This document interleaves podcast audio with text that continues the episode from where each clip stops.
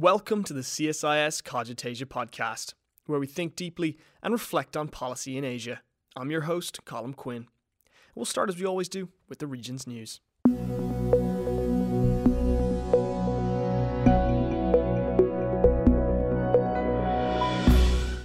Chinese President Xi Jinping will meet with Taiwan's President Ma Ying-jeou in Singapore on Saturday, November 7th. This will be the first meeting between the leaders of these two nations in 66 years.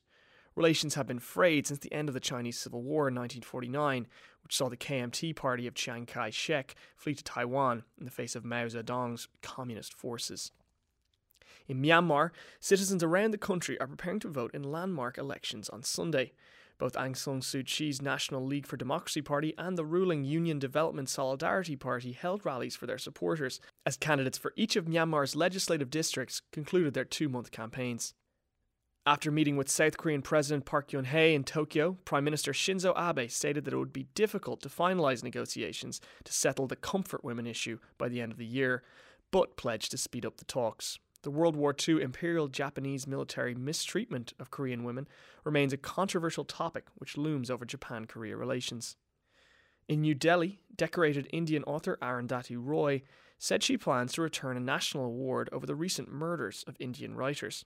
More than 50 historians and 40 writers have controversially returned awards over what they call rising intolerance in India against rationalism. Critics of the movement charge the campaign is politically motivated.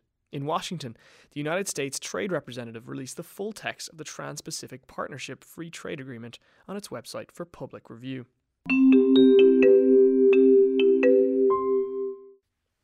And that's the news. This week, we hear from US Deputy National Security Advisor Ben Rhodes, who discussed his recent trip to Myanmar and what the White House is watching for in the upcoming elections. Ben sat down with Sumitro Chair for Southeast Asia Studies, Ernie Bower, at CSIS. Good afternoon. I'm Ernie Bower with the Sumitro Chair here at CSIS. I'm here with Ben Rhodes, the Assistant to the President and Deputy National Security Advisor. Ben has just been to Burma uh, on October 18th to 20th.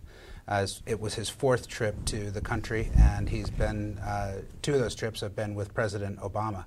Uh, ben, we want to ask you about uh, your assessment of the election that will take place on Sunday in Burma. How will the United States uh, assess uh, the, the results of that election? Well, we think, first of all, it's a critical milestone in Burma's democratic transition. Um, it is not going to fix all the problems uh, in Burma.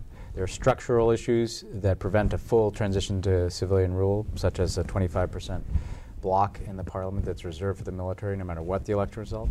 However, it could be a step forward for Burma. Uh, and the way we're going to look at it is is this election a credible, inclusive, and transparent election uh, that reflects the will of the people of Burma? Uh, and the types of things you look for there are do international monitors have broad access uh, to the election, the campaigns, the polling sites? Uh, are people able uh, to express their will and vote free of intimidation? Uh, are populations disadvantaged uh, by cancellations at polling sites based on their political preferences, uh, or are there transparent reasons that can be explained for why uh, there are problems in certain parts of the country? Um, so we'll be able to draw on a body of reporting from international monitors and organizations that have a lot of experience um, monitoring elections, including American organizations like the Carter Center. Um, and then we'll be able, I think, to make a determination as to whether this was, uh, again, a credible uh, and reasonably free election uh, that uh, re- reflects the will of the people, uh, even as it doesn't resolve all the issues that have to be addressed uh, as part of Burma's transition. When will you have a sense of what happened in the election? Will, will we know the next day? Will it take a week? And what's the U.S. toolkit to respond? I mean, yeah. if this goes well, uh, there might be a set of responses. Uh, if it's the worst possible scenario, you know, there might be other responses. How are you thinking about that?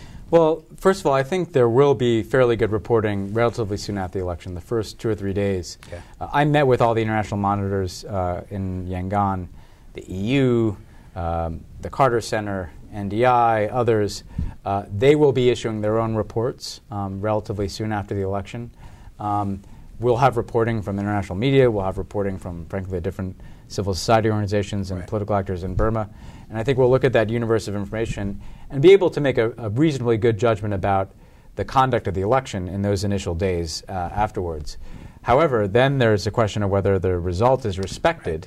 Um, in the past, that's been an issue uh, in Burmese elections, notably when Aung San Suu Kyi was first imprisoned uh, back in 1980 after the 1989 uh, campaign there. And, um, and so we'll want to make sure that it's not just the election, it's what happens after. Um, and it's very important that the different political elites, uh, institutions in the country are able to find a way to work together as a parliament is seated and ultimately a president is chosen next year. For the United States, I think uh, there is still much promise that is unfulfilled in terms of our engagement with Burma. There's still very minimal economic activity in terms of investment. I think a lot of companies are hedging their bets and waiting to see how this election and other uh, events go. We still have uh, sanctions, including a, a, very powerful SDN list that is in place, even if we're not uh, haven't been populating it uh, with the same uh, vigor as we had it before the democratic transition. We still have yet to expand our military to military engagement with Burma to right. the extent to which they might want us to. So there's a lot of potential that could come to Burma not just from the United States, but from the international community, I think if this is seen as a successful election. Uh, on the other hand, if it's a step backwards, if certainly you have a result that is not respected, um, clearly that is going to put a chill on uh, additional activity. And again, not just from the United States, I think from other like minded international partners. The president really made a historic bet on, on, on Burma, uh, and you were at the White House when he did it. What is, uh, how did he think about that? What, what, is, what was his ambition for uh, decided to travel there at a time where it was, must have been a very politically hard, tough decision to make.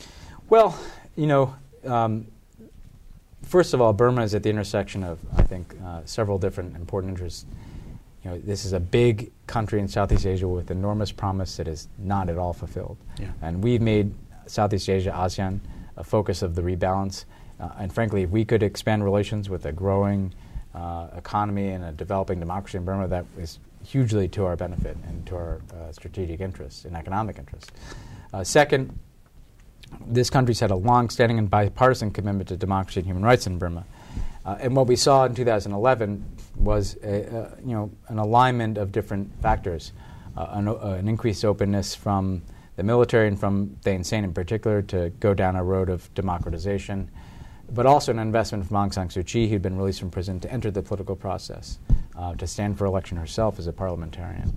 Um, uh, while that had not yet happened at the point the president could see those forces uh, emerging, yeah. and made the determination it was worth it. And that leads to the third factor, which is he said in his inaugural he would uh, extend a hand if countries unclenched their fists, and that's what we saw happening in Burma. Uh, and while the outcome is still very uncertain, uh, we think the bet was very much worth it, um, given how much promise there is in the country it certainly had a huge impact on our ability to engage at the ASEAN level yeah. and strategically. Ben Rhodes, thanks for your great work and, and thanks for coming to CSIS. Thanks. Good to see you. Thank you. Yep. That was Ben Rhodes. Now on to our one to watch decoding the language of pandas.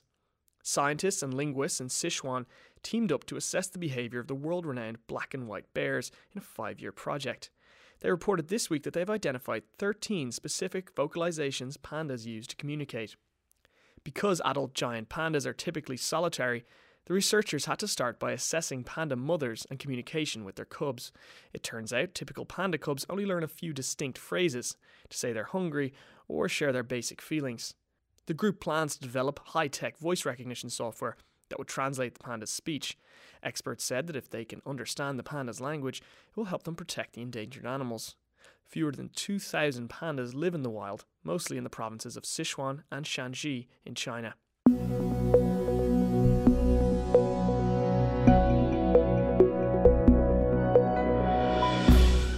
And that's our show for this week. You can always find more at cogitasia.com and csis.org. Subscribe to the podcast on iTunes and also check out our island tracker and maritime specific analysis on the Asia Maritime Transparency Initiative or AMTI microsite.